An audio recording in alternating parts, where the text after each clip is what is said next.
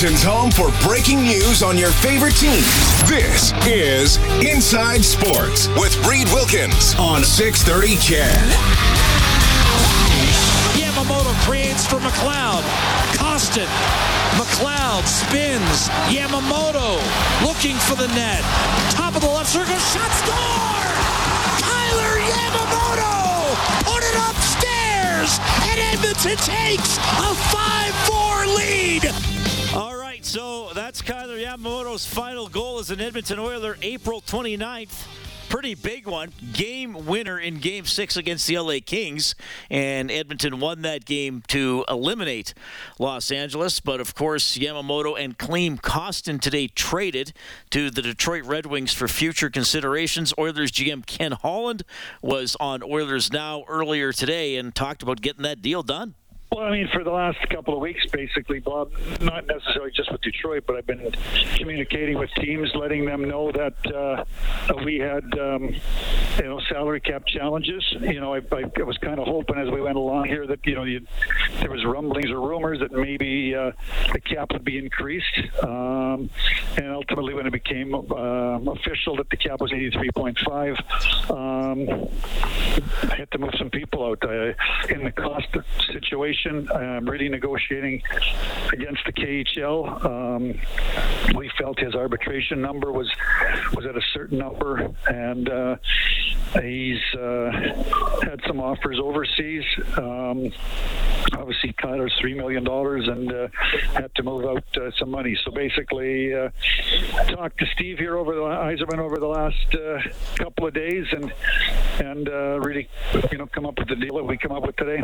All right, so uh, that is a little bit there from Ken Holland on Oilers Now earlier today. And of course, that show is hosted by my next guest, the insanely talented Bob Stauffer, checking in tonight. Hello, Bob.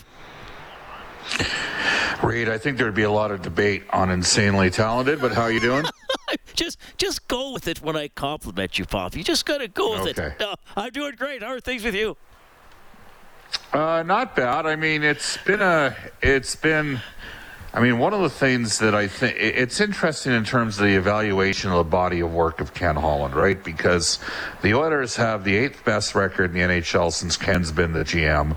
Since uh, Jay Woodcroft uh, got the promotion back on February the 10th, the Oilers have had the second best record in the league, and they've done so in a period in which the cap has basically been flat. It's gone from 81.5 to 83.5 over the five years that Ken Holland's had to work with uh, on on Canada Day, and you and me are going to be doing a courtesy of Contract Equipment Limited. We're going to do our free agent frenzy show coming up on Saturday with uh, Cam Moon and a cast of thousands that'll include Jack Michaels and John Shannon and others. And Reed, I mean it when you think about what Edmonton's been able to add in terms of players like Zach Hyman and uh, Evander Kane, which were basically free agency ads, uh, you know they they've improved the team a bit, and it's uh, so. But all that being said. Both Yamamoto and Kostin had moments as Oilers, so I'm a little bit disappointed. Uh, I think in Yamamoto's case, we need to keep an eye tomorrow at 10 o'clock because I'm not 100% convinced that this for Detroit wasn't really about going out and getting Klim Kostin. Mm-hmm. And Detroit's in a position where they can pay Klim Kostin two million a year on a you know two year term, and the Oilers simply couldn't, not with where Kostin was going to potentially slot in their lineup. And so uh, you know theoretically here, Reed, I don't know if you discussed it on the show, but there is an outside chance Detroit may end up buying Yamamoto at one third Yamamoto out at one third, and and and really the key to the acquisition for them is is getting Klim Kostin to come in and be a third line left wing. Okay, I, am glad you brought that up because that's interesting. Because, well, I, will I'll save the second part. The, so, but Holland basically said though everything everything I read into what Holland said, not just with you earlier today, but a couple of well, he was on with you twice. He said it earlier, and then he did a, a, a scrum, uh, I think on Tuesday, it, it sounds like Kostin's unlikely to be in North America. So how does yeah, well maybe we're speculating. How do we think that Steve Yzerman's going to be the one who makes him stay? Just pay, give him that much more money Steve that the Oilers won't. Hundred percent, right? It's okay. that simple. So Steve Yzerman can pay him two million. Klim Kostin has a very, uh, he's got arbitration rights and he's got a very compelling case. Okay. And we have seen good players not. Tomorrow, the Nashville Predators are only going to tender offers on uh, two of nine pending RFAs. Like they just picked up Cal Foote in that massive deal that they did for Tanner Jeannot. They're letting Cal Foote walk. That's the that's you know, and part of it has to do with you know qualifying offers and those sort of things.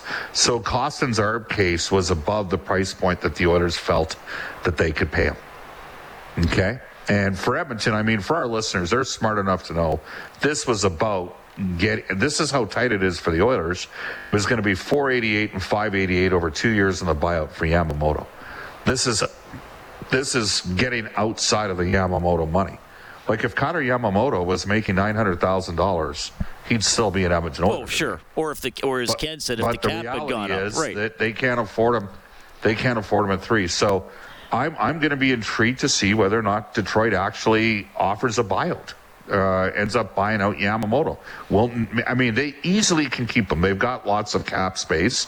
And frankly, I think Detroit, everybody thought Detroit was in on Alex DeBrincat or Mark Scheifele. And I think Detroit, like Steve Yzerman is, is used to dealing from a stacked deck because that's what he inherited when he took over from Brian Lawton in Tampa. Brian went and got his two best players, and then Al Murray, who just found out about 15 minutes ago he's not continuing in Tampa Bay's organization. Al Murray hit on a whole bunch of picks rounds two through seven in Tampa and built that team into an absolute powerhouse. And now Julien BriseBois is in there and he's ruthless. Mm-hmm. And, you know, in Yzerman's case, since going to Detroit the last five years, Yzerman was the GM for four of them. Reed the Red Wings have the worst record in the NHL during that time. So they've they've been very deliberate in their approach. So anyways, I'm in tr- like in terms of cost, and absolutely Detroit can pay him more than Edmonton. The Oilers were too hard pressed against the cap, and that's why. And Kostin, the the price point that Edmonton was probably probably prepared to go to was less than what he could net playing in the KHL, and that's where it differs for him if his rights get traded to Detroit. Yeah. Okay. Yeah, and that'll be interesting to follow with uh, with Yamamoto. So you may have stuff about that on your show tomorrow, and then if he's uh, out, there's not. Is is there even a snowball's chance he comes back here for less? like, are we talking about welcome back, Yamo? I don't know about that. No comment from Bob. Uh, I mean, I think that would be a long shot. Right. Never say never. Okay. For the first thing that's gonna, we're talking about a player that's currently property of another club. I just wonder in the back of my mind, with Detroit, whether or not this all along was about getting Kostin. Right? Which is and now they can ease they they can easily absorb one year at three million on on Yamamoto. They might not want to. They might want to make another strategic move and be bigger players in free agency. So they get Kostin done. Say they get Kostin done at 175 times two. The Oilers could not do that. Edmonton could not do that. By the way, the tax rate for players in the KHL, just so the listeners know, is about 15. That's 1.5%. Uh, the tax rate for NHL players would be north of 43%. Right. So that's a big. I, that's that's a big that's a big pay. difference. I don't know what the ruble translates though to the dollar. Do they still use rubles? I don't even know. I think. I don't. They might even use euros. They might use euros now. So it's just interesting to me. The, no, no, go ahead, Bob. That's okay.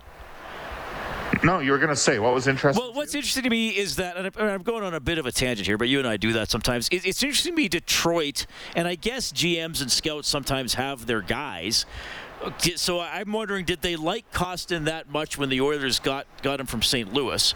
I, I would assume probably not, unless St. Louis didn't want to make a trade with Detroit. And then, like we saw Kostin be ex- extremely effective at times, and then not so good at other times. And and we saw he was often the first guy to get his ice time cut if Woody was shortening the bench. I mean, he had some games he played three, four, five minutes, and uh, and you know sometimes yes. we talked about should he play more, but he sometimes he didn't manage the puck well in the neutral zone. So I'm wondering what Detroit thinks they're going to turn him into that he hasn't already become. I guess is where I'm going. So this is gonna this is gonna sound a little bit like an Oilers-centric perspective. First of all, with Detroit, they could have claimed Klim Kostin on, on waivers when St. Louis put them on waivers. They elected not to. That's remember the trade Samorukov and Kostin basically were put on waivers. One I forget which guy went on waivers, but one day after another. And then the two and, and people go, well, why didn't they just trade them? Well, by putting them on waivers and having them clear, they could assign them to the minors and get them both down. So one way to look at the situation that happened here is the Edmonton Oilers used Dmitry Samorukov to get out of under Connor Yamamoto, and in the process have a you know a season worth of Klim Kostin where he scored double digit goals. I mean, he did become a bit of a cult favorite. If mm-hmm. your perspective is Edmonton should have played him more, and I love the fact that he stepped up and fought, and they should have you know they should have paid two million a year. I mean, you're you're you're allowed to have that perspective. I had no problem with Kostin being on the team at 1.25. But once you get north of that, for me, it was going to be problematic given how tight. And again, Ken mentioned the $83.5 million cap instead of an 84 or $85 million cap. Those things matter. And the, the, reality is, cap space is weaponized, and the Oilers needed to clear every possible cent that they could. So they basically, I think they used the Kostin uh, rights to move out Yamamoto. That's how I interpreted the actions of the day. Are, are we heading more? You and I talked about a little bit during the playoffs because obviously the Oilers played Vegas, but you know we're we're caught up in that series. I mean, Vegas drafts virtually no one. like that's uh, virtually no one. They, what they had one draft pick on their team. We saw what the Oilers and some other teams did with trades. Are we moving towards? Uh, I don't know if you read uh, Cam Charron wrote some stuff yesterday about draft picks and that he thinks a lot of guys draft picks are overvalued. Like, are, are we moving towards? Um, it's I don't know if it's going to be quite like what we saw in the Western Hockey League this past year with the, the go get it teams trading away a lot of draft picks. But we, do you think we're going to lean more that way in hockey, where a team in a contending window like the Oilers might only have two or three draft picks per year? Um, I, I do not think that draft picks carry the same value as 15 years ago in the NHL. And I think what's happened is cap space has been weaponized. And part of the issue is how much you have to play players in second contracts. I mean, again, if if Jesse Puljujarvi and Kailer Yamamoto were being paid a million, a million and a half bucks, I mean, it's kind of crazy, Reed, when you think last summer we were watching those two RFAs, wondering how they would get settled. And again, what, what to answer your question, yes, I think that good teams, you don't you don't need draft picks because you have high end players, and if you're a good team, as a rule of thumb, and then it's an the Oilers are in a completely different position, as we might find out Saturday, in terms of the procurement of players. Like in, in the summer of 2007, they're sending out a DVD of why Edmonton's great. And, you know, I was doing a show in Edmonton at that time and went in the office to watch this, and I'm like, I don't know if this is going to work. Right. And fast forward to 2023, and Chris Johnson's reporting today that the Oilers are quote unquote in the driver's seat on Connor Brown on a base bonus deal. When I know for a fact that Connor Brown can get term and a guaranteed salary. So uh, you know, I think guys want to win. I think the cap has changed the complexion of things. Um, that said, you still need to be able to draft and develop players. I, I, believe that. And I don't think, like in the 15 years, like I've worked for the Oilers for 15 years, they've had, I remember the 2010 draft, everybody thought, they called Stu McGregor, quote unquote, the magnificent bastard after that draft. And it did not come to fruition. Taylor Hall was has been a really good NHLer, but Reed, I mean, Tyler Pitlick, basically a fourth line player his entire career. Martin Marincin, a number seven defenseman. Curtis Hamilton played one NHL game. Ryan Martindale never played an NHL game. It's uh, you know a, a, number one overall pick, three second rounders, and a third round pick.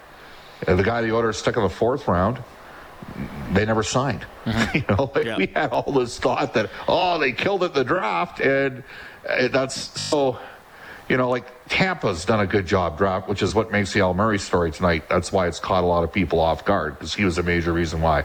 But I, I agree with Charron. Like Charron's put some interesting stuff out. And one of the things that we're seeing from the analytics driven guys is that mm, draft picks are overrated.